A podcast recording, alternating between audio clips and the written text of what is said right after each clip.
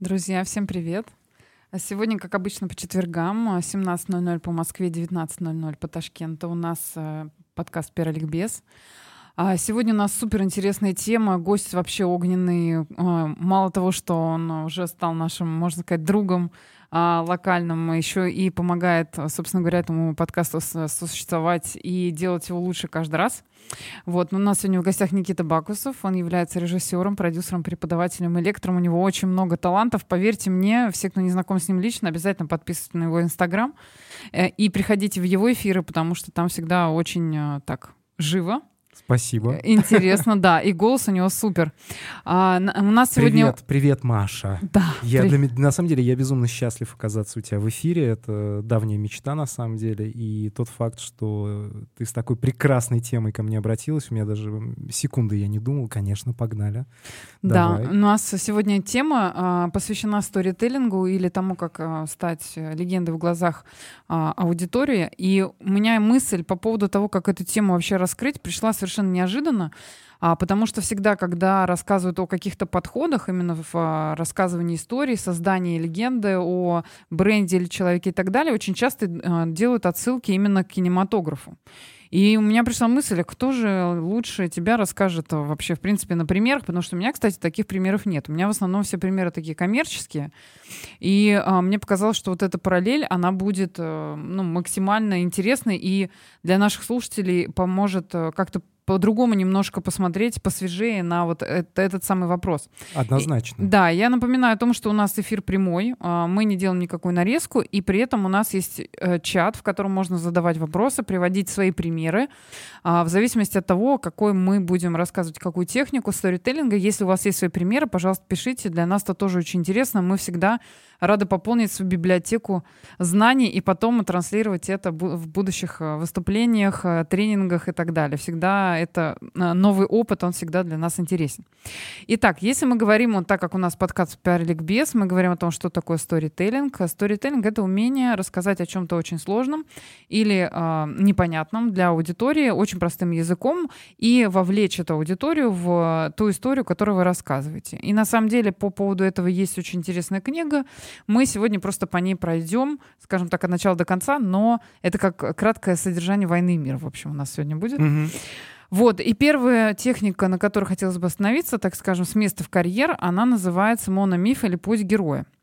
Да. В чем суть э, э, этой техники? Суть в том, что э, обычно в, в структуре этого мифа герой покидает дом и отправляется в какое-то сложное путешествие, проводит а, там какое-то время. В этом путешествии он подвергается каким-то испытаниям, обычно ну, с преодолением каких-то препятствий, скажем так, они могут быть как материальными, так и ментальными, и возвращается на в исходную точку с определенным жизненным опытом, и а, его жизнь как-то радикально, скажем так, меняется, и, как правило, естественно, так как это путь героя, то этот э, опыт, он является позитивным.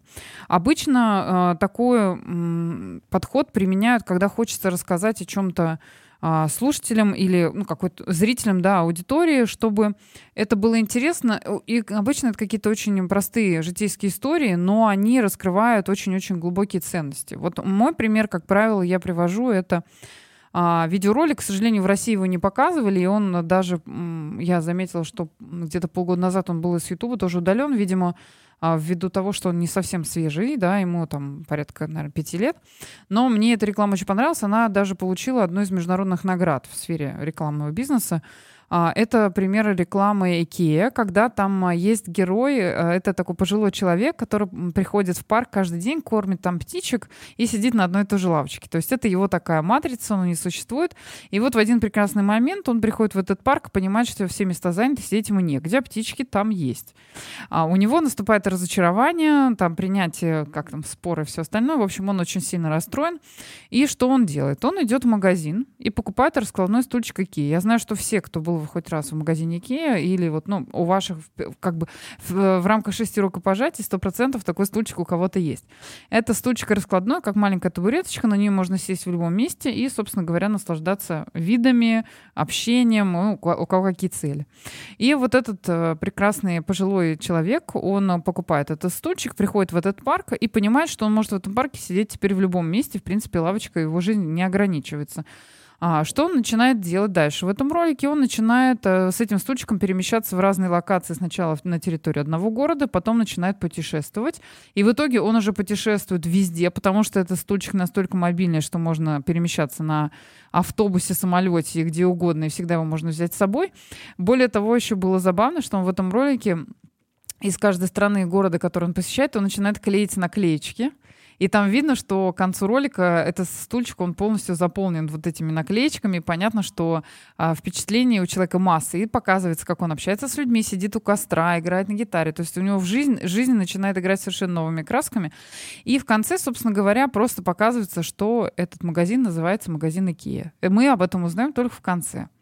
А, и получается главный как бы лозунг да, того, что все-таки э, Икея — это бренд, который заботится о себе, и он меняет твою жизнь к лучшему. То есть через вот такую историю простого моногероя, на самом деле, а, бренд очень круто рассказал о том, а, какие у него ценности и что он, каким образом он меняет жизнь человека. Вот это мой пример. Хороший, Никита, какой пример у тебя? Пример. Что у нас по кино? Да, э, давайте так. Часто мономиф, вот когда ты его описывала, ты не сказала еще два важных критерия, что связано напрямую с мономифом. Мономиф — это не просто герой, да, который проходит некую, некое путешествие да, и возвращается. Он обязан встретить наставника угу. в процессе он обязан спасти принцессу и победить дракона. И вот уже после этого опыта, да, он возвращается, ну, не столько даже к исходному своему как бы состоянию, он может стать королем своего нового царства, да. С принцессой. С, уже, уже с принцессой, уже победив некого дракона. А, наверное, самый э, понятный для наших зрителей э, будет пример — это «Звездные войны». Угу. Это глобальная сага, а, где очень умело вот этот мономиф адаптирован под так называемое космическое фэнтези. То, что на тот момент называлось э, космической оперой. Uh, у нас есть вот Люк Скайуокер, да, он живет в деревне с дядей тетей, мечтает о чем-то высоком, вдруг появляется некая опасность, он встречает Оби-Вана, того самого учителя, наставника, влюбляется в некую принцессу Лео, потом узнаем, что это его сестра, но это ладно, мы опустим до следующей части. Вот, а побеждает условного, да, дракона в виде вот той самой звезды смерти, и по сути, он, он не становится лидером, он не становится главным, но он сохраняет некую как бы идею вот то, что он этот герой, и его еще ждут э, свершения. Это, наверное, самый простой, понятный такой мономиф. Что к мономифу еще можно привести? Да «Властелин колец» тоже я сейчас стараюсь говорить вот именно такими примерами широкого, ну вот широкого массового кино, потому что, да, вот именно, я бы даже сказал, не весь фильм, там у нас много разных персонажей, много разных ответвлений сюжета, но если мы возьмем за основу вот историю Фрода, Фрода Бэггинса, угу. это тоже абсолютнейший мономиф.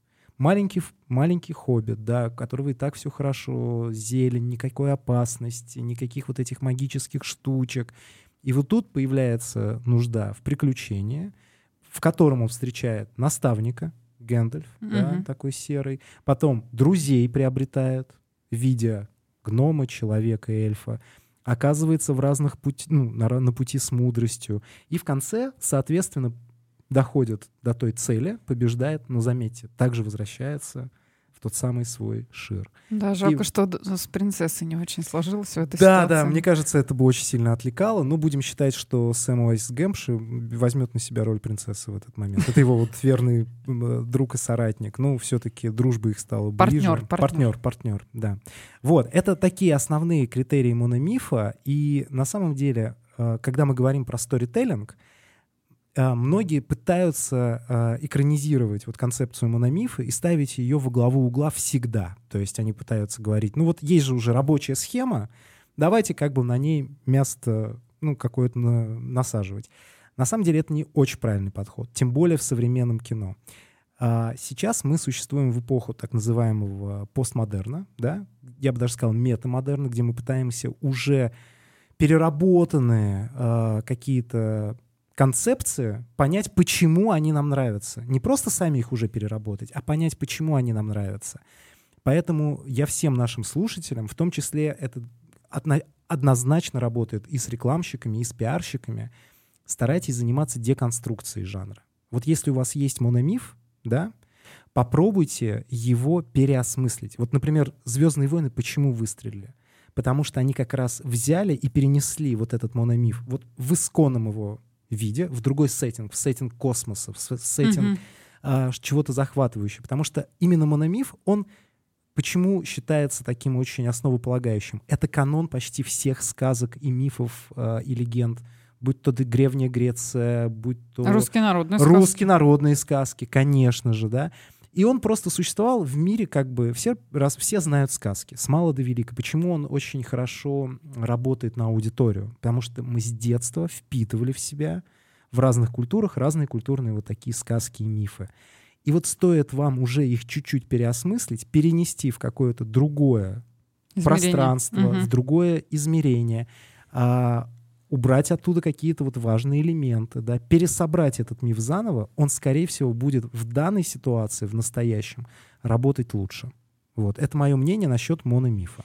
Угу. Но на самом деле здесь вот тоже в моем примере получается а, он а, не совсем а, такой классический, потому что здесь все-таки больше был упор на такую социальную составляющую. Именно поэтому и очень было грамотно выверено в плане сюжета, что как он, как выбран герой, как он выглядел, а, куда он путешествовал, с кем он разговаривал. То есть там а, было очень-очень много чего продумано.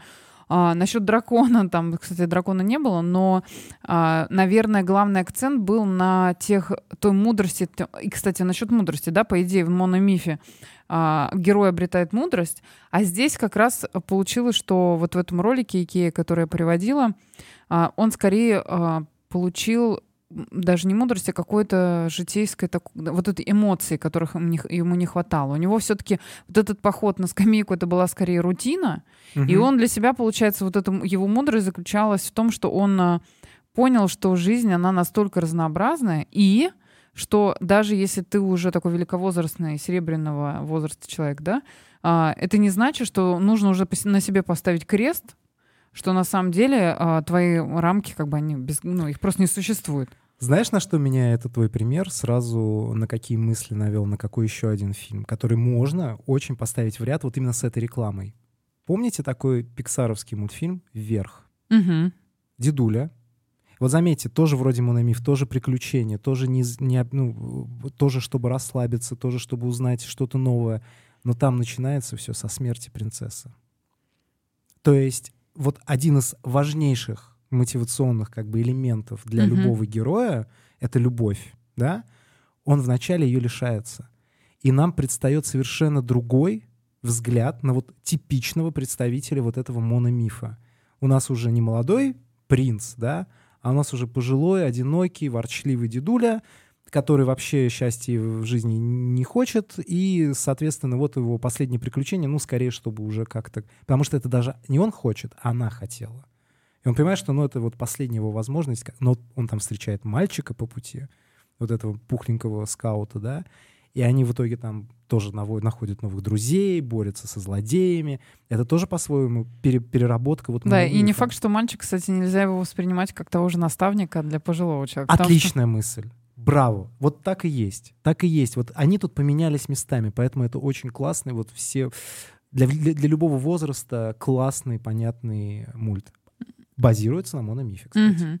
Но это к, к тому, что мы возвращаемся к той мысли, которую ты как раз озвучил, что важно не только использовать технику э, с всеми составляющими этого подхода, но и понимать, в какой контекст это все погружать, и не смотреть, э, так скажем, усколоба, да, что вот если у нас герой, то он должен быть молодой, красивый, накачанный, угу. с принцессой, и желательно с драконом в придачу у нее в замке, а что может быть совершенно по-разному, чего-то может быть и не хватать, и может быть он не совсем молодой, но зато а, в рамках а, там решения своих, в том числе и бизнес-задачи, не обязательно mm-hmm. художественной, а, это может быть э, ну, там, максимально востребовано.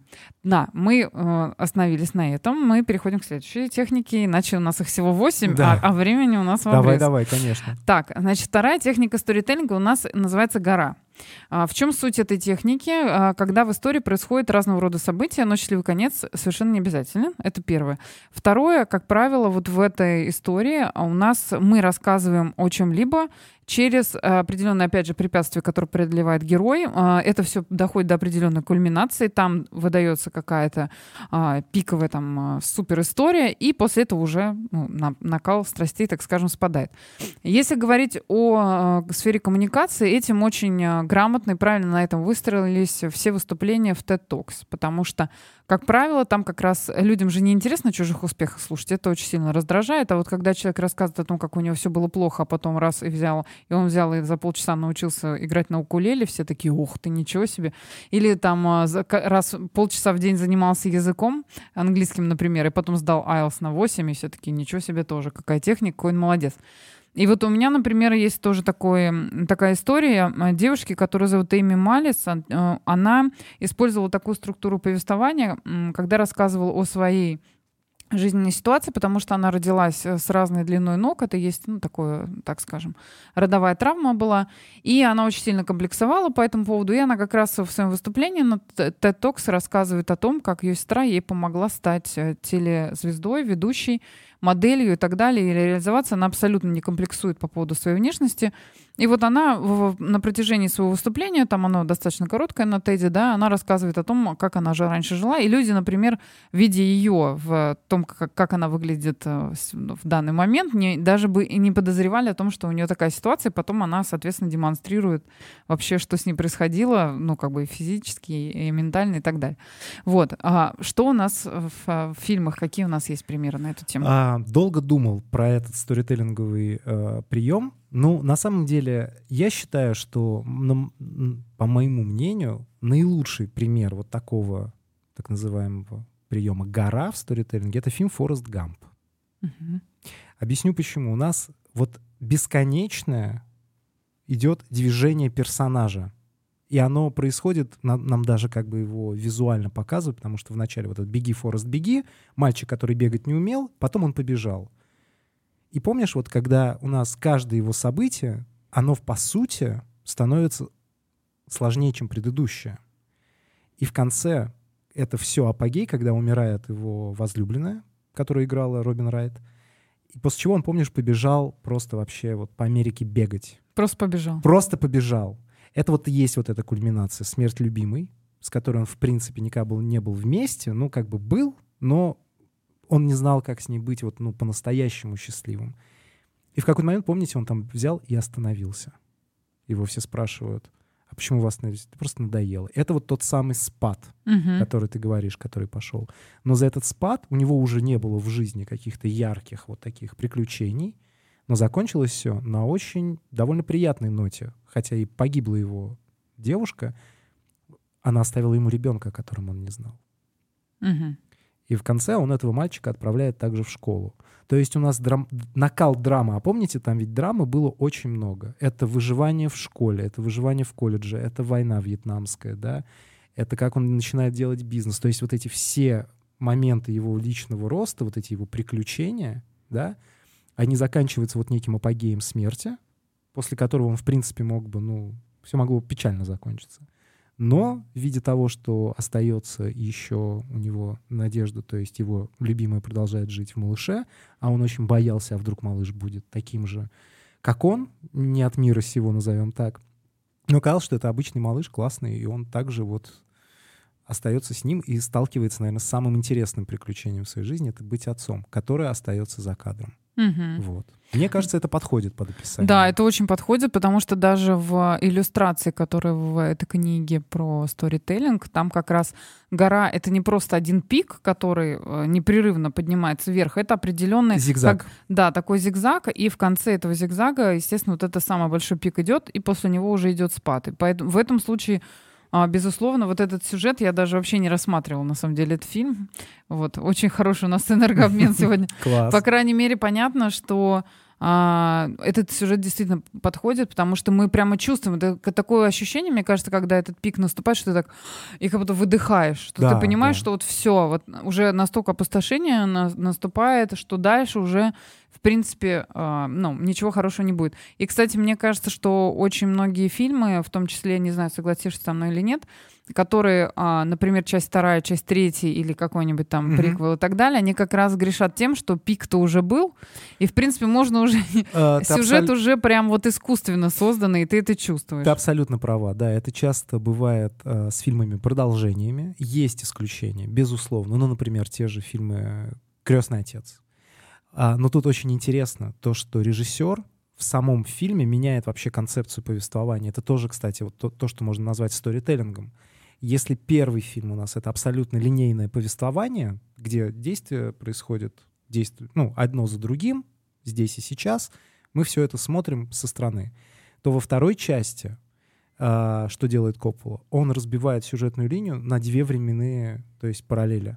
Это становление молодого Вита Корлеоне в исполнении Де Ниро, то есть отца Аль Пачино, и уже вот вторая параллельная линия с Аль Пачино. То есть когда фильм, сиквел или приквел пытается работать по тем же сторителлинговым концептам, как предыдущая оригинальная, то, что называется, часть, с большой вероятностью, ну, будет посредственный сиквел. Ну, с точки зрения сюжета, как минимум.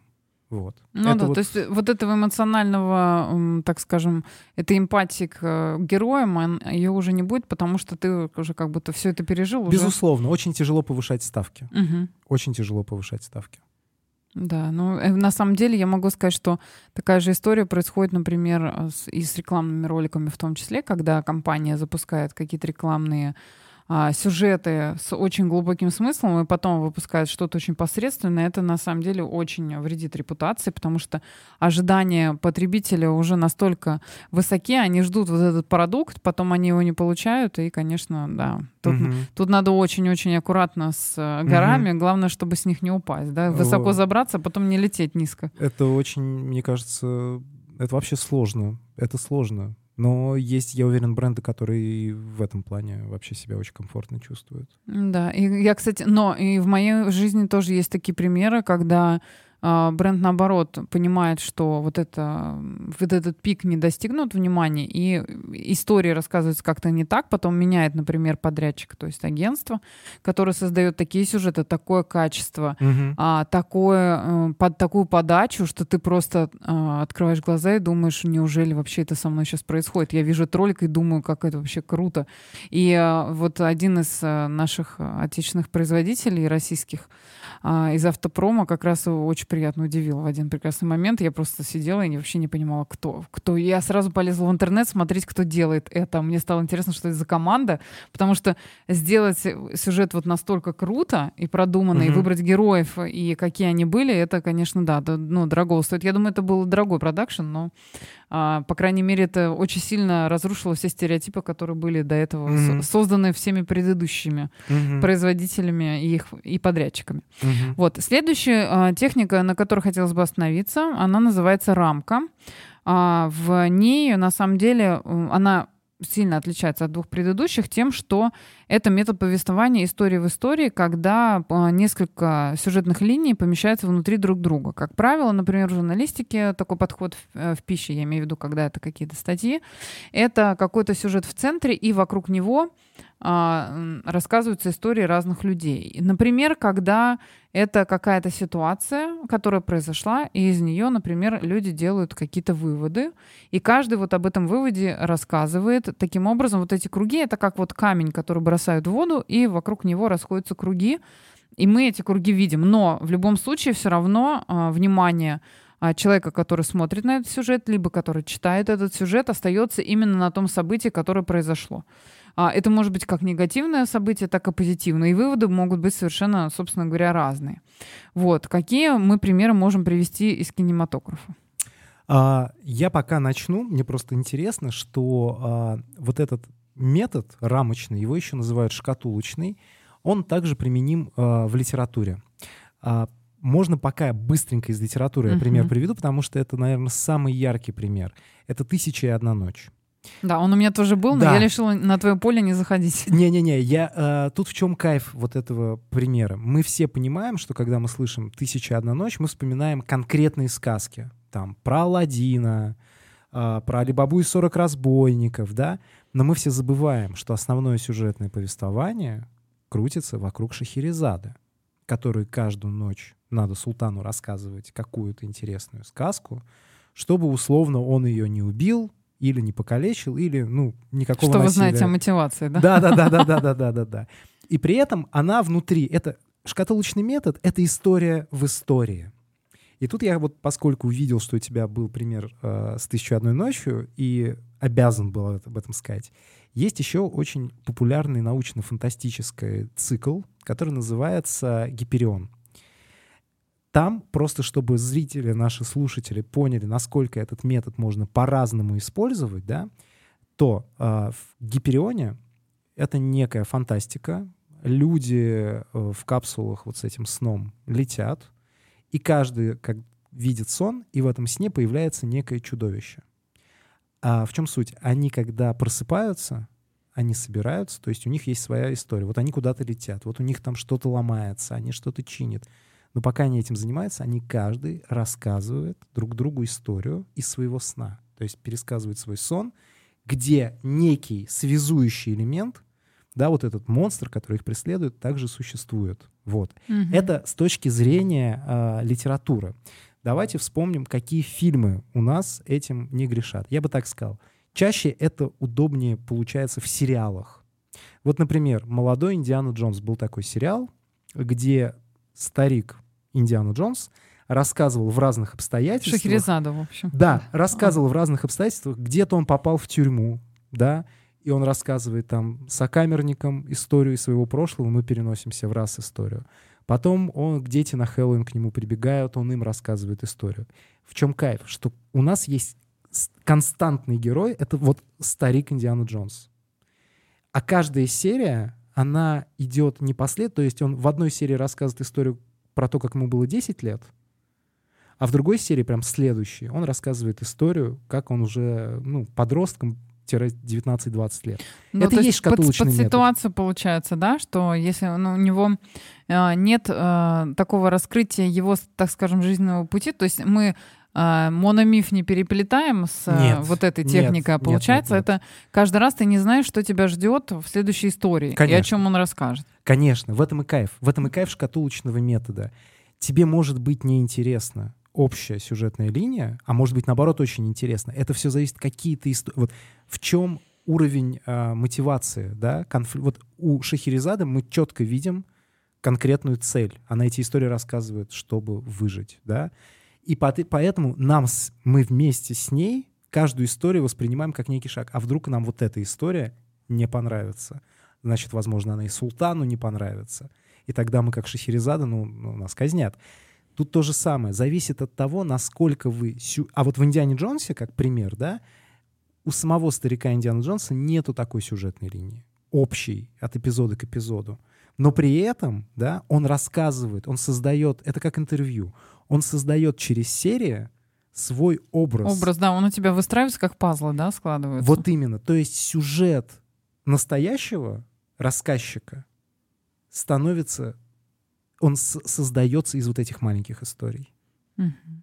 Какие-то воспоминания, какие-то предметы, вокруг них тоже можно построить историю. Это очень интересный метод. Вот он очень хорош для сериалов, для мультфильмов. А, потому что в фильме рассказать несколько историй, я пытался найти прям яркие примеры. Ну вот, например, э, просто в них не находится как такового вот рассказчика. То есть есть альманахи, которые Мгм. состоят из нескольких разных историй. Но чтобы вот некий рассказчик, который вел бы, у него была бы своя вот такая линия, прям ярких и легких примеров для наших зрителей я не нашел. Вот. Мгм. Но, но на сериалы, на самом деле, мы тоже от сериалов не отказываемся. Почему ну да, да, да, да. По крайней мере, сейчас э, этот жанр достаточно популярный, люди любят так проводить время, смотреть, вовлекаться, проживать э, жизнь этих героев, э, как-то примерять это на себя, Мгм. что с этим как-то соответствует, а что с чем ты хочешь поспорить, например, или не согласиться, тоже такой вариант. Вот на самом деле, как только этот процесс пошел, значит, уже техника сторителлинга точно заработала. Потому что если не зацепила, то значит, что-то пошло не так, что-то нарушено, опять же, нет какой-то структуры, которая тебя за руку проводит по этому сюжету. В этом и есть суть, на самом деле, вообще применения этой технологии mm-hmm. в том, чтобы человека взять за руку и провести, и привести из точки А в точку Б. Главное, чтобы он в эту точку Б дошел, а не просто заблудился и вообще не понял, mm-hmm. зачем с ним это все происходило. Mm-hmm. Такое тоже мы, я думаю, замечали. Пару фильмов в жизни точно такие мы можем вспомнить. Когда мы выходили, и как, как мы говорим все время, о чем этот фильм, да ни о чем, собственно. Ага. Вот, вот главное, чтобы такого впечатления не возникало. Абсолютно, это самое главное. Искусство не должно оставлять человека равнодушным. Да. И э, коммуникации, пиар и реклама, тут, собственно говоря, у нас цель абсолютно одинаковая. Главное вызывать эмоции, положительные или отрицательные, это уже все от цели, на самом деле, зависит. Конечно. Главное, чтобы был результат. Следующая техника, которой хотелось бы остановиться, она называется по-русски скрометная линия, вообще Sparkline, э, если мы с английского будем дословно переводить.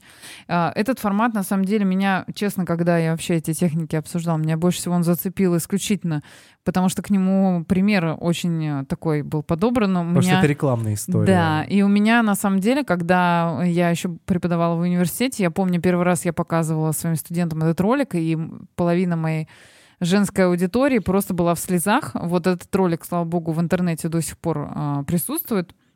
Вот в чем суть э, на самом деле формата. А, когда э, в сюжете рассказывается о том, как было на самом деле и как должно было быть. И главный акцент ставится на то, э, как, на контрасте а, между реальным и а, правильным. Как бы правильным это, ну, с точки зрения, наверное, такой морально-этической, я бы так сказала. И вот этот сюжет а, как раз очень хорошо в этом рекламном ролике транслируется. Сюжет был такой. Это был ролик, который создала компания Рафаэла «К дню всех влюбленных». В этом ролике э, показывались разные пары совершенно, и когда показывалась эта пара, на заднем плане высвечивалось слово «стереотип», которое бы общество сказало об этих отношениях. То есть, например, если это очень спортивная девушка и парень такой миловидный и очень такой женственный, вот он ее забирает с спортивной тренировки, она вся в синяках, садится в машину, и там сзади такое высвечивается слово, ну, что-то из серии слишком мужественное или слишком сильное, да. Если, например, она в погонах приходит домой, а он в шалаше играет с детьми, она приходит с работы уставшая, то тоже он, соответственно, он, он слишком там домашний. Если они собирают вместе шкаф в этом сюжете, и он а, начинает падать, потому что он его собирает, а она ему помогает, да, а у него, например, в галерее машинок выставлено, то он слишком инфантильный. И там еще есть очень интересные две пары. Одна пара очень молодая, когда парень а, делает девушке предложение, а ей, наверное, лет 17 ну, или 18, и, и там пишут слишком рано. А, и пожилая пара, которая в такси, они смеются, шутят и как-то весело проводят время, танцуют на улице под дождем, там, ну, то есть вообще абсолютно отрываются, несмотря на то, что у них э, там не все волосы седые. И там пишет, написано о том, что э, слишком поздно. И в конце, на самом деле, всего этого сюжета показывают, как это, эти пары проявляют любовь друг к другу. И э, самый главный лозунг, который э, в конце мы видим, э, любви все равно. То есть Рафаэла на самом деле здесь показывает то, что их бренд это не только конфеты, которые можно подарить на такого рода праздники, да, как проявление знака внимания, но и в принципе это бренд о любви. И любви реально все равно, потому что люди выбирают друг друга, они совершенно разные, и они вообще не должны соответствовать никаким стереотипам. Я могу сказать, что когда, я говорю, мы смотрели этот ролик, первый раз у меня девочки все просто рыдали, mm-hmm. потому что, несмотря на то, что им было там всем по 19 лет, у меня есть пони... возникло понимание, что каждый из них уже хотя бы раз в жизни сталкивалась вот с такими стереотипами, которые каким-то образом, ну, либо разрушили ее отношения, либо как-то на них негативно повлияли, просто потому что прислушались к этому, да, в силу молодости. Но когда ты э, достигаешь, э, ну, там, становишься старше, проходишь определенные отношения, ты как раз понимаешь, что вот это все я тоже когда-то слышала, и все это очень мне близко, мне это откликается. И вот этот сюжет был настолько продуман и э, построен именно на конфликте того, что есть на самом деле, и того, как должно быть, а, что он, а, я могу сказать, что он за первые сутки публикации, он набрал больше полутора миллионов просмотров на Ютубе, он не выходил на телевидение, то есть это был ролик исключительно для а, диджитальной среды. Ага. И мне кажется, это был прям очень большой успех, потому что он вышел вообще за рамки коммерческих рекламных роликов. Он действительно попал вот в самое сердечко, как говорится. И есть еще один такой пример. Он был посвящен, это был бренд Pandora, а, ролик, посвященный коллекции, которую они выпускали к Дню матери. А, но я могу сказать, что если, например, женская половина аудитории, если она этот ролик посмотрит, и у вас есть дети, вы точно поймаете вот эту ту самую слезу, выкатывающуюся из глаз, потому что это невозможно пересказать. Я даже не буду этим заниматься. Этот ролик можно найти, на самом деле, в интернете, посмотреть и вот эти эмоции поймать, потому что насколько классно там выстроено вот именно на этой технике сюжет, я не хочу спойлером работать. Так, что у нас там по кино? Я думаю, что в фильме просто невероятное количество, да, в отличие от предыдущего. Слушай, тут э, в чем кайф?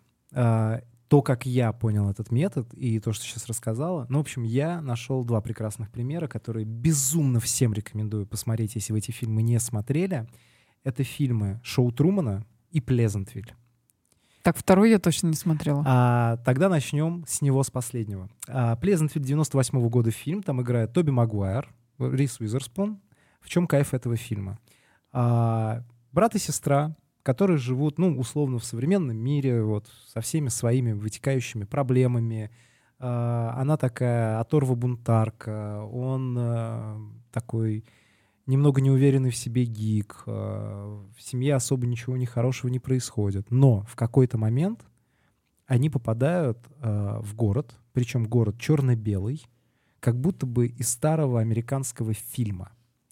Вот где вот эта эпоха показана как некие... Ну вот она гиперболизирована, все супер милые. Все безумно вот, ну вот просто... Что-то, мне кажется, я такое вспоминаю уже. И поначалу они в шоке, а потом они понимают, что это все настолько не настоящее. Они свою-то жизнь считали не настоящей. Они считали, что, господи, как мы, где мы живем. А тут они вроде смотрят на абсолютно реальную какую-то вот утопию, но понимают, что что-то не так. И пытаясь помогать людям, то есть условным своей новой семье, новым друзьям в этом мире, каждый раз, когда происходит надлом вот этого шаблона, вот этот мир становится цветным. То есть вот в эту черно-белую историю, в этот черно-белый город Плезентвиль начинают проникать краски. Почему это еще очень хороший пример? Потому что это еще визуально рассказанная история. Это не просто сторителлинг вот в классическом понимании, сюжетном, да, на метафорах, но тут еще визуальные метафоры отлично работают. Он универсально дает понять. И он очень тонко с этим играет, да когда персонаж, например, Тоби Магуайра а, своей киноматери, которая вроде, ну вот самая прилежная, да, вот такая мама, вот она вся... Идеальная. Вот, вот идеальная, да, а, когда а, она становится цветной, получает полное порицание общественности со стороны вот ее возраста, и ее окружения, и чтобы ей помочь постепенно туда интегрироваться, персонаж Тоби Магуайра ей как бы наносит грим, Угу. И она опять становится черно-белой. Это такие тонкие, милые моменты. В общем, мне кажется, это очень хорошо подходит под описание этого. Вот да, это просто, приема. я хотела сказать, идеально подходит, но не буду говорить, пусть это будет цветным сюжетом, все-таки, а не черно-белым. Да, но также «Шоу Трумана». Этот фильм наверняка уже все знают. Это фильм э, с Джимом Керри в главной роли. Прекрасный. Э, его снял Питер Уир, режиссер фильма «Общество мертвых поэтов», такой современный классик. Э, и это прекрасное повествование, где вот, а что если человек рождается тоже в такой некой утопичной истории, но это все огромный сериал. Вот это все как бы такое реалити-шоу, и все актеры, кроме него. То есть его усыновила в студии, будучи ребенком, да, и он живет, у него все хорошо, как бы работа, ты, ты, ты, но он живет в воображаемом мире, и он из него, не, у него, ему специально с детства привили страх, э, боязнь воды, боязнь моря, потому что это как бы маленький городок, и оттуда можно только уплыть. Угу, чтобы он не да, уплыл. чтобы он не уплыл. И вот как человек, постепенно понимая, что что-то не так, и как вот вся вот это огромное количество актеров, статистов работает на то, чтобы удержать его в городе, и он пытается, перебарывая свои страхи в том числе, да, выбраться за пределы вот этого, ну, условно, пластмассового мира — это тоже очень прекрасная история. Она тоже, вот, мне кажется, под пример приходит, подходит, потому что она показывает вроде простые, понятные нам взаимоотношения между людьми, в обществе, в семье, с друзьями, но переворачивает их так с ног на голову, да, заставляя подумать, а что действительно ценно для человека внутри. Вот. Не вот эти как бы навязанные стереотипы, да, а что все-таки надо заглянуть в себя, надо понять, а на что ты готов, чтобы стать лучше, да, возможно, побороть что-то, свой страх, тогда ты обретешь реальную свободу, да, такой катарсис. Это прям мои самые любимые вообще сюжеты, мне кажется. Надо будет пересмотреть вот этот про черно-белый фильм э, очень интересно. Угу. По крайней мере, а, когда смотришь каждый раз, э, пересматриваешь фильмы, которые ты уже видел, но вот с такими новыми подходами, очень много интересного открывается. Как бы шкатулки вот эти, они постепенно возникают все конечно, новые и новые. Ты конечно. думаешь, что вроде бы все же уже понятно было, а оказывается, что нет. А, вот. Следующая техника сторителлинга, которую хотелось бы упомянуть, мне кажется, что она в последнее время стала очень популярной, особенно в сериалах, э, в детективных сериалах. Она называется, если на русский переводить, в середине дела, когда повествование начинается в самом разгаре событий, вместо того, чтобы рассказывать э, сразу, как э, мы в эти события попали, аудитория, ну, она, ей сразу раскрывается самая захватывающая часть истории, захватывается ее внимание, и потом, соответственно, уже э, держа аудиторию на крючке, мы можем вернуться к началу истории и уже, в принципе, рассказать, как к ней вообще мы пришли. Э, что ей, э, так скажем, предстояло всем этим событиям. И э, такой подход очень хорош именно с точки зрения коммуникации и рекламы, когда у нас очень мало времени, и нам нужно сразу выдать то, что мы хотели сказать, а дальше уже раскрывать детали. На самом деле, это очень хороший подход для выступлений и для коротких материалов. То есть мы тезисно сначала раскрываем а, все наши ключевые сообщения, а потом уже начинаем на них, как говорится, мясо наращивать, mm-hmm. на наши маленькие косточки. Но косточки эти все должны сначала увидеть, прежде чем они куда-то разбежались. Потому что в экономике внимания, к сожалению, а, приходится бороться не совсем традиционными способами, и это вот один из них. То есть бросить в гущу событий, а потом уже нагружать э, своими дополнениями, а возможно и времени на это не будет, но задача уже будет выполнена. Почему нет?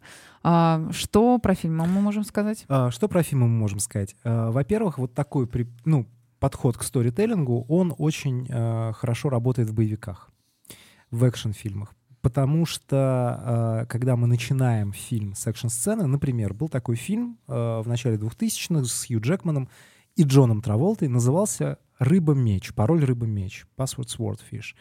А, легко забываемый фильм, не то чтобы прям вау, типа, но там вот начало — это прям абсолютнейший пример твой, вот этого вот техники, да, в середине дела.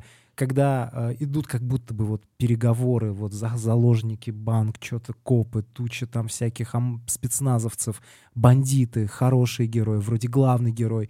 И вот они уже все на пределе. И вдруг вот буквально это все первые 3-5 минут вообще происходит взрыв. То есть они как бы вот взрывают какую-то бомбу, время замирает, мы видим, как там все разлетается, mm-hmm. вот так вот, ты, ты, и по бац, мы резко, а что, как мы к этому пришли, вот к этой истории, да? Возьмите любой фильм из серии «Миссия невыполнима» с Томом Крузом. Вот он всегда начинается с какой-то миссии, да, которая плавно нас подводит к продолжению истории. То есть mm-hmm. он никогда не получает в задание в самом начале он сначала в рамках какой-то миссии в экшене с командой т-т-т, а уже после нее где-то отдельно ему дают миссию, и вот начинается новое. И выясняется, что предыдущая тоже была с этим связана. В общем, в, в руках это хорошо для триллеров, для шпионских историй, для боевиков. Ну, вот. У меня, кстати, есть тоже по этому поводу свой пример из э, фильма, сериала точнее, который, правда, захватил с самого начала. Это сериал называется «Мост». Он, это датско-шведский сериал. И вот там как раз э, эта техника применяется, мне кажется, максимально виртуозно, потому что с самого начала в первой серии это э, труп женщины, которая находит детективы, который лежит на границе половина на датской uh-huh, стороне, половина uh-huh. на шведской. И дальше они начинают повести расследование, uh-huh. от что это за женщины. И э, главный герой это как раз э, женщина с такими, ну, как это правильно, грамотно сказать, с аутизмом, да? Ага. У нее некоторые, да, такие особенности. И, а, соответственно, с ней еще напарник ее, с которым они начинают раскрывать не только это дело. И дальше вот эти Комок сюжеты... такой. Да, да, mm-hmm. да. Но самое главное, что, конечно, вот это максимально поражает, то, насколько интересный сюжет. Ты просто не можешь не досмотреть эту серию, потому что тут а, конфликт интересов двух государств. Почему она посередине? А кто будет это решать? А как же они все это расследуют? А кому кто будет за это отвечать? И ты сидишь уже, начинаешь... Ну, то есть это шире и больше, чем просто, я не знаю, там какой-то ковбой ковбой в пустыне. Понятно, Конечно. что вот он на территории этого государства, этого штата, и все, и дальше они там разбираются. Ага. Или там что-то взрывается. Нет, я не говорю, что это хорошо или плохо, к тому, что вот именно вот этот сериал, он на самом деле очень сильно а, производит сильное впечатление, и когда его пытались переснять, например, а, там в России, mm-hmm. это все равно было как вот опять же повторение, но оно было не таким впечатляющим, потому что уже была очень высокая планка, то, о чем мы как раз вот до этого mm-hmm. говорили, да. А, следующая техника, на которой хотелось бы остановиться, она называется «сходящаяся идея». На самом деле техника применяется очень часто в журналистике потому что это максимально эффективная история э, о э, как бы новых проектах, которые начинают две, например, разные команды. То есть, когда э, и о слияниях, поглощениях тоже через эту технику очень э, удобно, на самом деле, повествовать, а, пересказывать и погружать аудиторию в суть процесса.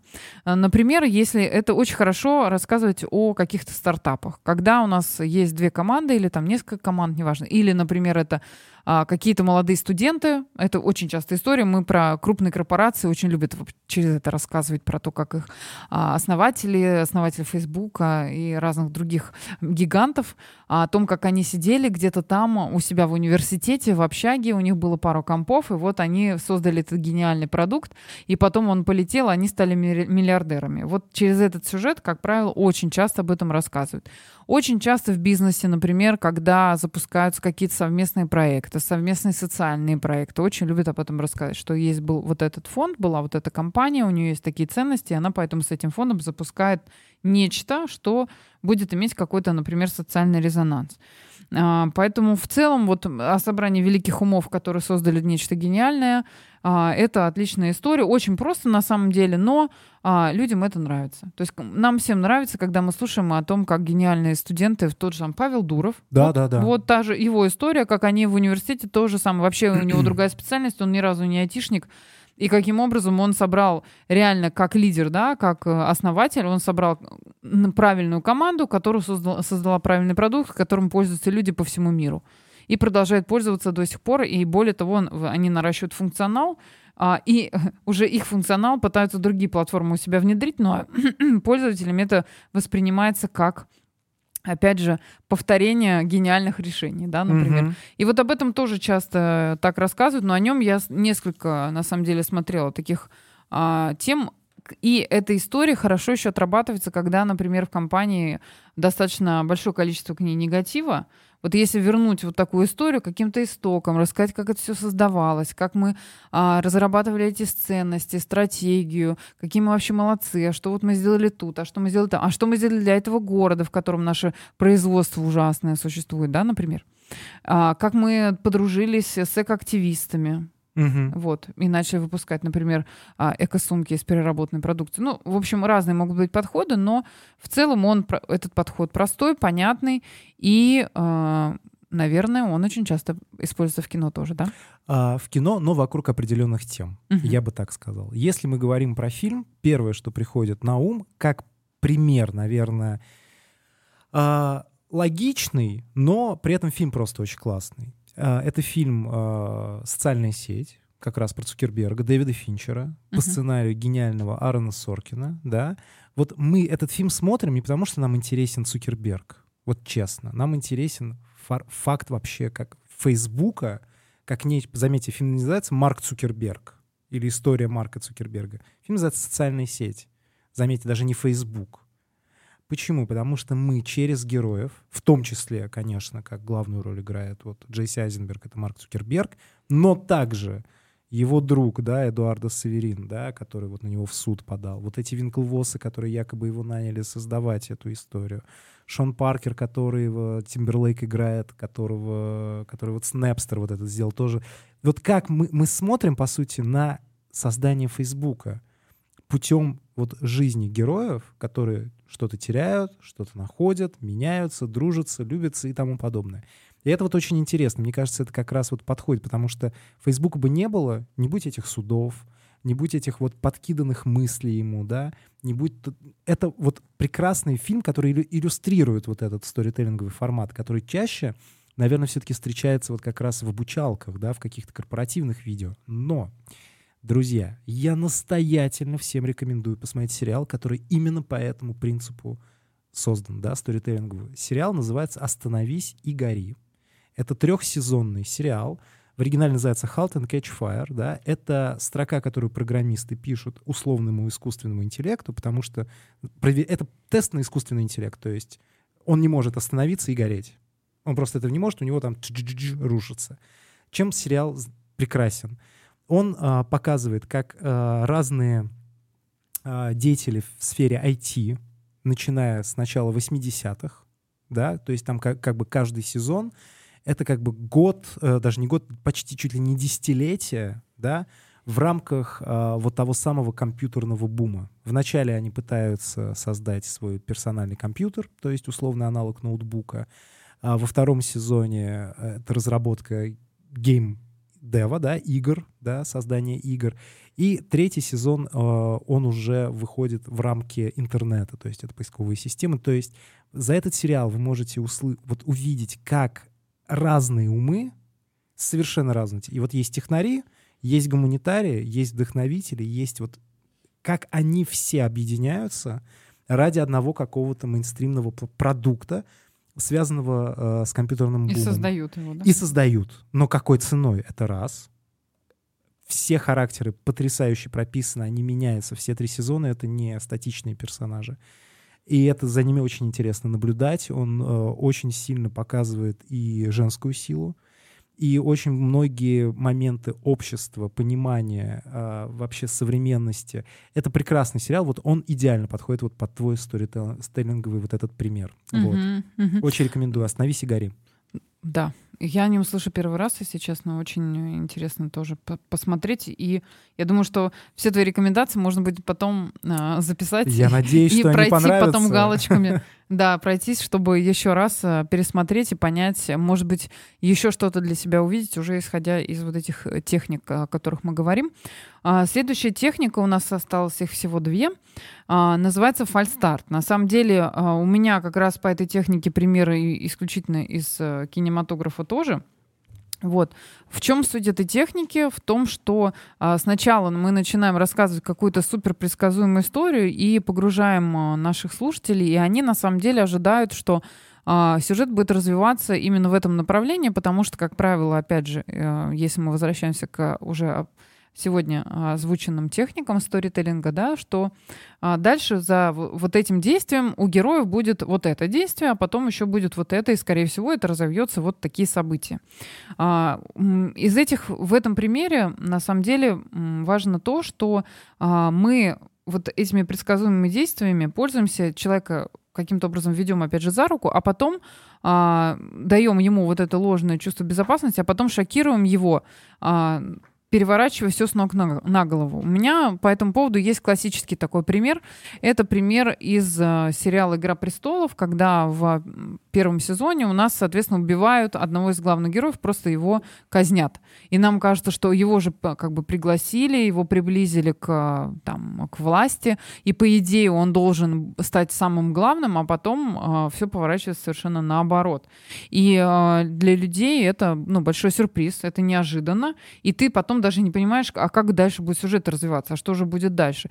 И второй пример тоже из, этой же, из этого же сериала, когда у нас погибает э, наш э, Джон Сноу прекрасный, когда его убивают, и внезапно, это вообще первый раз такое, ну, по крайней мере, я такого не видела, может быть, у тебя очень богатый опыт в плане а, да, там, фильмов, а, когда у нас главный герой внезапно воскресает, потому что его оживила вот эта прекрасная рыжеволосая ведьма. Но я могу сказать, что это доподлинно известно, что создатели этого сериала заработали на этом миллионы долларов, потому что люди делали ставки, а что же будет дальше в сюжете, это же был там следующий сезон, и никто даже не предполагал, что этот человек может вообще воскреснуть, потому что в нашей природе, в нашем сознании и ментальности у нас нет такого, что человек, которого убили, собственно говоря, он возьмет, встанет и пойдет куда-то. И вот они на этом построили э, большую как бы и рекламную кампанию, и очень много заработали денег, кроме а, соответственно, просмотров mm-hmm. рекламы и так далее, потому что они а, как раз вели, вели, вели, и потом Э, нас вернули вообще и повернули все, весь уже в другую сторону. А, у меня есть э, пример из рекламы. Это была реклама коллекторского агентства. Тоже этот ролик, он в интернете присутствует, когда они как раз в этом сюжете развенчали мифы о том, а, что такое коллекторский бизнес. Потому что там сюжет начинается с того, что а, мужчина мешает а, этот бетон значит, в ведре, И там маленький ребенок, они в таком темной-темной комнате, и нас, нам нагнетается обстановка, потому что у всех стереотип, что коллекторы это какие-то страшные люди, угу. которые выламывают тебе двери, не знаю, там бросаются в окно и пытаются забрать у тебя последнее, все, что у тебя осталось после этого несчастного кредита. И там как раз он мешает, и э, потом он берет и погружает ноги этого ребенка прямо в это ведро с бетоном и серии того, что, ну, как бы все. Ну, в принципе, нам уже терять нечего. И в этот момент сюжет переворачивается, и оказывается, что он погружает его вообще не в бетон, а это просто глина, потому что ему нужны отпечатки его ножек, потому что у них семейная такая большая стена, и там э, каждого ребенка ножки вот эти отпечатываются и вешаются в рамочку. Неплохой твист. Да, да. И вот э, и как раз там сюжет э, на чем основан? На том, что коллекторский бизнес это совершенно прозрачная история, такая же, как страхование, такая же, как банковские продукты. И вот все, что вокруг него нагнетается, это все на самом деле искусственно созданная история, которой на самом деле нет. И э, суть этого сюжета была как раз об этом, чтобы развенчать mm-hmm. этот миф. И они очень хорошо использовали вот этот подход, когда на, эта обстановка нагнеталась, и потом э, оказывалось, что, ну, в общем, все наши стереотипы рушатся, потому что все не так страшно. Mm-hmm. Вот что у нас по фильмам? Слушай, э, то, как ты это описала, это звучит как вообще почти что любой фильм М. Найта Шьямалана, да? «Шестое чувство», «Неуязвимый», «Сплит». Обратите внимание, вот последний у него фильм был очень понравился мне время про то, как на пляже люди застряли и начали стареть. Почему это происходит, да? А, на самом деле, но я просто читая описание, я понимаю, что это немного не то. Uh-huh. Может быть такое, что это не просто про какой-то резкий твист и поворот. То есть он должен, как я понимаю, нача- ну, в начале уже как-то произойти, этот твист. Ну, он, скажем так, э, а, наверное, является центром сюжета. Центром сюжета. Но тогда да. это фильм «Шестое чувство» того же Шьямалана, да? У нас есть вот этот мальчик, который условно... Ну, пожалуйста, если вы не смотрели фильм «Шестое чувство», выключайте срочно ваши приемники и делайте паузу хотя бы на минутку но и то, что мальчик видит привидений. Брюс Уиллис, он психиатр, который ему помогает, да, с этими привидениями справиться. Потом выясняется, что он сам привидение. И то есть мальчик его видел. Вот. Ну тоже, да, нет, это подходит. Подходит, как да. этот пример? Ну тогда любой фильм на это Шьямалана, да, а, сериал он, «Черный...» он, видимо, был фанатом вот этого подхода, да? Да, ну тут, понимаешь, тут иногда некоторые вещи, они очень интересно ложатся по-своему на рекламные ролики, по-своему совершенно ложатся на кино если ты в кино резко твист э, выдаешь в начале, да, есть вероятность, что ты не удержишь аудиторию. То угу. есть твист должен выдаваться очень дозированно. Наверное, это все-таки э, зависит от вот этой длительности, с которой идет контакт с аудиторией. Все-таки мы говорим о том, что когда это фильм, это очень э, длительный период. То есть ну, это да. фильмы в любом случае там, да, метр, угу. он там полтора угу. часа, час, угу. даже 40 минут. Все равно, даже это если сериал, тебе нужно человека удержать его внимание. Да, да, да. Это не так просто. Смотри, наверное, самым правильным тогда примером будет... Э, это, наверное, фильм «Матрица». Вот именно первая часть. Понятное дело, она уже настолько в нашем генетическом коде, что мы ее не воспринимаем, ее твисты, как что-то вау. Хотя, если задуматься, весь, все начало фильма, и это очень важно, начало, у нас показан был обычный быт, да, мир, туда-сюда. И где-то на 15 минуте, да, его просто выхватывают из этой реальности, говорят, все, мир вообще не то, ты на самом деле в будущем, и вот все у нас тут. Mm-hmm. Вот, вот это то, тоже такой твист. То есть он, он ждал этого момента по-своему, да. Фильм мог развиваться в настоящем мире, ближе к концу а оказалось бы, что это нереальный как бы мир. Но вот это происходит довольно рано. И главный герой потом, в принципе, весь фильм пытается это осознать, вот этот важный, произошедшее, произошедшее с ним. Мне кажется, это, возможно, даже больше подходит под э, вот эту конкретную технику. Ну, это немножко, да, разные, скажем так, углы зрения, но структура, она, она более-менее похожа. Тут как бы в чем суть вообще техник сторителлинга? В том, что у тебя есть структура, и вот если ты ее придерживаешься, то а, в конце э, достигаешь э, результата, потому что главный совет людей, которые этим занимаются mm-hmm. профессионально, выстраивают таким образом, в том числе коммуникационные сюжеты, рекламные сюжеты, обязательно придерживаться. Не надо вот это все как, а, как, как это правильно, как не окрошку, вот, в общем, mm-hmm. окрошка это все-таки блюдо, mm-hmm. да, которое мы любим. Когда ты все намешиваешь, mm-hmm. и уже сам запутываешься вообще, ну, да. куда ты собирался людей привести, опять же, и вот они в этой темной комнате не знают, какую дверь им открывать. И у нас, на самом деле, на, на закуску остался один из тоже очень популярных э, таких подходов э, к рассказу интересных историй. Этот подход называется «Лепестки». Он очень часто используется в журналистике. Последнее время вообще я вижу, что он катается, потому что, видимо, он а, такой самый понятный и людям, которые читают, и журналистам, которые этой техникой пользуются, пиарщикам вообще это просто самое оно. А когда у нас в центре находится какой-то сюжет, и к нему, как лепестки, постоянно возвращаются те герои, которых мы приглашаем. Ну, например, моя самая такая популярная тема, которую всегда привожу в пример, это тема домашнего насилия, когда происходит какой-то жуткий случай, и, или вообще вот, ну, например, там какая-то ситуация происходит, и описывая вот этот кейс, а, журналист приглашает активиста, а, приглашает жертву, приглашает, а, например, правозащитников, которые этой жертве помогают преодолеть психолога и так далее. И э, каждый из них высказывает какую-то свою точку зрения, раскрывая вот эту сюжетную линию, угу. но в центре все равно остается вот эта история, угу. и они каким-то образом к этой истории относятся. Угу. Если это какое-то событие, например, э, там техногенная какая-то катастрофа, угу. тогда, как правило, этот подход используется, когда приглашаются там защитники, а, там, не знаю, эко экологи, потом mm-hmm. а, технически, техническая часть освещается какими-то инженерами, потом э, чуть ли там не берут, например, историков, которые рассказывают, как это было там, не знаю, 50 лет назад при такой же ситуации, ну, например, атомная mm-hmm. там электростанция, mm-hmm. там, приведем, да, и а, каждый каким-то образом к этому относится, но в центре у нас все равно остается вот этот сюжет, к которому мы каким-то образом возвращаемся. Это немножко отличается от...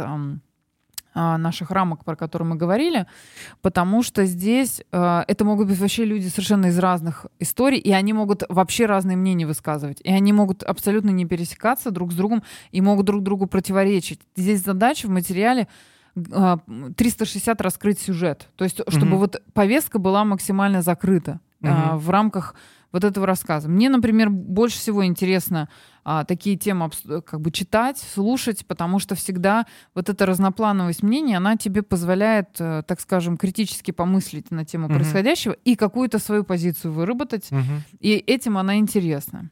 Вот насколько это популярно в кино и кто такие подходы использует, мы тогда узнаем о тебе. Uh, смотри, я бы начал, опять же, сославшись сначала на литературу, потому uh-huh. что это произведение было довольно часто экранизировано но мне кажется, уже, скажем так, качество экранизации, скорее всего, зависит уже от автора, который это пытается произведение уместить да, в определенный хронометраж. Но мне кажется, вот эта технология лепестков больше всего подходит под такое произведение, как «Мастер и Маргарита». У нас, как бы мы понимаем, читая «Мастера и Маргариту», да, что у нас все, в принципе, крутится вокруг одного. У нас даже вроде вот есть центральные персонажи. Но заметь, нас то выкидывает к Ешуна, Ешуа Ганоцри, да, и Понтию Пилату, то у нас как бы поэт бездомный, который пытается всем доказать, что он не сошел с ума, то у нас как бы Воланд эпизодический персонаж в одной в главе, а в другой у нас там бал сатаны, то у нас мастер там в своей вот этой псих... Вот понимаешь, да? Но при этом мы, как читатели, получаем некую общую информацию. Мы не следим только за мастером.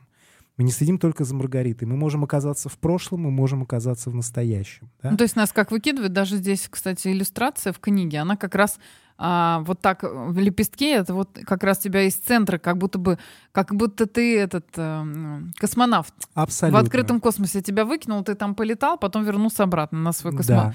Вот этот космический корабль. А, также возвращаясь к литературе, мы сейчас, я скажу уже прям про кино потом. В литературе Дракула Брэма Стокера те, кто читал книгу, знают, что книга Дракула — это не столько история от первого лица, сколько там мы видим, у нас как бы книга рассказана из газетных вырезок она состоит. В Лондон приехал некий граф, т -т -т -т -т -т -т. А, записка из писем вот как раз а, Харкера, Джона Харкера, по-моему, его звали, к своей жене Мине, да, то, что вот я еду к некому графу, и это тоже вот нам рассказывают историю, причем это как бы даже ужастик, но не путем словесно, как бы мы вот здесь рядом с ними стоим, а через какие-то отдельные э, элементы, да, то есть будь то газетные вырезки, будь то письма, то есть такая вот собирательная история. Вот мне кажется, это тоже э, очень подходит, как в литературе, к этому методу. Тоже экранизируемая, кстати, очень часто история. А что касается фильмов, да, то э, мне, конечно, первым в голову, опять же, приходят скорее сериалы, да, например, «Черное зеркало». Вот есть О, очень популярный э, сериал, который берет за основу, да, по крайней мере, в первых сезонах, это концепцию, да, такое антиутопичное взаимодействие человеком и миром прогресса, миром современных технологий, что у этого всего есть какая-то вторая сторона. Да, вторая сторона медали. И поэтому вот в ранних сезонах, где как бы серии были больше построены вокруг именно вот этих историй, да, ну, по-разному рассказанных, они как раз создают, они работают на общее впечатление, вот как лепестки, да, ты отрываешь один, ты посмотрел, но все равно у тебя от каждого эпизода создается вот это немного вот эта боязнь перед искусственным интеллектом. А что с ним еще плохого можно... То есть ты отвечаешь на для себя, как зритель, на разные вопросы, но про одно и то же. Угу. Мне кажется, это можно. И похоже. на самом деле вот в таких сюжетах, как правило, вот этот центр, он а, не сразу очевиден, а когда ты, опять же, смотря «Черное зеркало», смотришь вот эти все серии, у тебя а, складывается эта картина. То есть ты понимаешь, это же вот про это, и это да, про это. Да, да, А это же тоже про это. А это все как бы один цветок, но лепестки разные. Да, и они даже не обязательно там могут быть одинаковые. вообще, плане. вообще последний сезон он вообще как бы состоит совершенно. Там и история про оборотней, а, и история про продать душу дьяволу, и вот как бы вроде бы, да, в сериале, Копаем который, глубже. который про современные технологии. Но так или иначе, там просто более тонкой нитью все равно показано, как бы, да, влияние медиа, влияние вот прогресса в медиа, вот на такой то, больше вот философский уже. Уже, да? уже больше философский. Они уже в такой больше альманах вообще разных историй. То есть там есть все равно несколько серий, которые прям вот про это все, про киберпанк так называемый, да, но их становится меньше. Раньше в сезонах было гораздо больше вот таких единых историй. Мне, мне кажется, жалко, а, так жалко, что в этой книге всего 8 техник э, сторителлинга, потому что, мне кажется, мы бы еще напридумывали кучу примеров. Да. И еще бы сидели тут два часа и рассказывали о разных фильмах, о том, что нам в том числе интересно, да. да. А, друзья, Бонус. я просто хочу всем слушателям Марии сказать, что неважно, занимаетесь вы рекламой или вы начинающие режиссеры, которые хотят снимать короткие метры, полные метры, помните, залог любой хорошей истории — это персонажи, да, вот всегда задумайтесь сначала, кто герой вашей истории. Сделайте им полный профайл, просто дайте им максимальное количество характеристик, чтобы уже помещая их в предлагаемые обстоятельства, вы уже знали, как они будут реагировать как они будут себя чувствовать в этих обстоятельствах. Не придумывайте сначала обстоятельства, а потом помещайте туда любых героев стереотипных. Сначала персонажа, потом уже обстоятельства, да, и не забывайте, конечно, вообще цель, то есть мотивацию этих героев, какие конфликты их ждут, потому что конфликты и мотивация, они бывают как осознанные, да, так и неосознанные. Старайтесь всегда делать все на контрастах только контрасты, то есть яркие элементы, которые противоречат друг другу. Но именно вот эти яркие вспышки, вот этих контрастных да, повествований, они держат зрителя как раз прикованным к вашей работе. Да, это, это немножко, а, как это сказать, предугадала мою следующую фразу по поводу того, что, что Никита пожелает нашим а, слушателям. Вот, вот уже пожелал, собственно говоря. Что, а что? А зачем ждать? Да, правда. I вот feel мы... you, Маша. Да, да. Это просто еще одна техника сторителлинга. Сразу рассказать э, все самое важное, еще не закончив э, наш эфир. Да. Вот, на самом деле, э, со своей стороны, я тоже себе позволю, наверное, какое-то пожелание в последние наши две минутки сегодняшние. А, то, что всегда нужно, первое, не думать о том, что у меня недостаточно креатива для того, чтобы придумать что-то суперинтересное, потому что с этим сталкиваются очень много начинающих людей, думают, что, о, смотрите, какие профи тут они вот это все наснимали, там понаделали этих роликов, какие-то сюжеты там понаписали, а я пока еще не настолько там хорош, я не, и да, даже если у меня есть классная идея, я ее предлагать не буду, потому что вот эти большие дяди, они, наверное, скорее там меня отвергнут или там еще что-то и скажут, что я вообще дурачок, а потом я никогда уже больше этого не предложу. Нужно всегда понимать о том, что даже самое простое может быть ощущение, самый простой сюжет, самая простая идея может выстрелить гораздо лучше, чем что-то супер замудренное. Все зависит абсолютно точно от того, а, для кого мы рассказываем. И угу. важно, начиная перед тем, как мы угу. создаем героя, мы создаем его путь и создаем э, технологию, по которой мы его будем по этому пути вести. Первое, что нужно сделать, и от чего мы отталкиваемся, это для кого мы это делаем. Однозначно. Потому что без э, наших зрителей, в принципе, и слушателей, например, того же подкаста «Пиар-ликбез», в принципе, чем мы здесь собрались, вообще ну, в режиссуре это называется особо авторский понятно. интерес. Авторский интерес. Не только вот есть вот авторский интерес, а есть зрительский интерес. Хорошее любое произведение, будь то подкаст, будь то фильм, будь то рекламный ролик, он должен существовать в гармонии с этими двумя важными э, вот вводными, да, это зрительский интерес и авторский. Ты можешь как автор что угодно хотеть рассказать, но сможет ли это зритель понять, сможет ли он это прочувствовать, да? Поэтому надо всегда находить гармонию между вот этими двумя понятиями. Да, кстати, вот это хорошая тоже история, потому что очень часто бывает, ну не очень часто, но бывает в рекламных роликах, когда креатив автора, он превосходит интеллектуальные возможности зрителя, и ты Очень смотришь часто. и думаешь прям, что ты то ли, то ли лыжи не едут, то ли что. Почему я не понял вообще, что вы мне тут хотели сказать? Друзья, упрощайте. Все должно быть максимально просто. Это вот как условно, что такое, как Микеланджело спросили, как вы из, э, делаете такие прекрасные статуи, да? Он, я беру кусок мрамора, убираю все лишнее. Убирайте все лишнее в ваших историях. Она должна быть настолько проста, что человек, услышав ее первый раз, может без проблем пересказать своим друзьям потом ее сам. Если вы придумали какую-то историю, даете ее кому-то почитать, либо показываете, и человек не может потом, а потом заберите ее и скажи, перескажи, расскажи. Если он не может ее рассказать, плывет в каких-то нюансах, значит, пере, перемудрили. Мгм. Упрощайте. Это очень важно. Да, супер. Я на самом деле думаю, что мы в э, финале нашего сегодняшнего эфира можем зафиксировать три вещи. Первое. Обязательно а, нужно не бояться что-то придумывать, э, фокусироваться на тех людях, которым мы эти истории рассказываем, э, и пра- выбирать правильный путь, по которому мы пойдем и будем это рассказывать. Второе. Не быть слишком заумными и упрощать. И, опять же, возвращаясь, думать о том, как это откликнется а, тем людям, и которые будут э, соприкасаться с этим продуктом, неважно, как бы в какой индустрии он производится, но в любом случае это какой-то информационный продукт. И третье, если мы выбираем какой-то путь, выбираем технику сторителлинга, мы следуем ей от начала до конца и не смешиваем, как это, не взбалтываем и не смешиваем. Да, это, кстати, очень правильное решение. Да, и Лучше- мы, мы э, оста- остаемся приверженным одной вот этой стратегии, от нее не отклоняемся, и в этом случае результат будет неизбежный. И я на самом деле хотела еще поблагодарить Никиту за такое количество рекомендаций. Я думаю, что после нашего эфира можно еще пару дней провести. В принципе, сейчас как раз О, скоро погода будет позволять пересмотреть все эти фильмы, посмотреть на них по-новому. И я думаю, что мы с Никитой еще будем, мы с ним, безусловно, будем много раз еще встречаться. Мне, слава богу, это позволено. супер. Да, и надеюсь, что мы найдем еще а, какие-то интересные темы для совместного эфира, потому что, безусловно, мы даже больше часа проговорили. Мне кажется, нас вообще не остановить. Маш, с огромной радостью приду к тебе еще. Друзья, если хотите больше рекомендаций о том, что посмотреть, подключайтесь к нашему подкасту «Смотря что», где мы с моей прекрасной соведущей Настей Корсаковой в том числе рассказываем про режиссеров, про разные фильмы, зовем гостей. И э, там вы тоже можете пополнить свой список фильмов на ночь. Да, и не только на ночь, И кстати. не только Для на тех, ночь. кто проводит в общественном транспорте больше двух часов каждый день, поверьте, вы по фильму в день точно Да. сможете посмотреть. Благо, сейчас со звукоизоляцией в наушниках все прекрасно, а с интернетом можно даже и без интернета все скачать и смотреть в свое удовольствие, и не отвлекаться на весь трэш, который происходит вокруг. Класс. Все, всем спасибо, пока-пока, и до следующего четверга, мы обещаем, будет очень-очень интересно.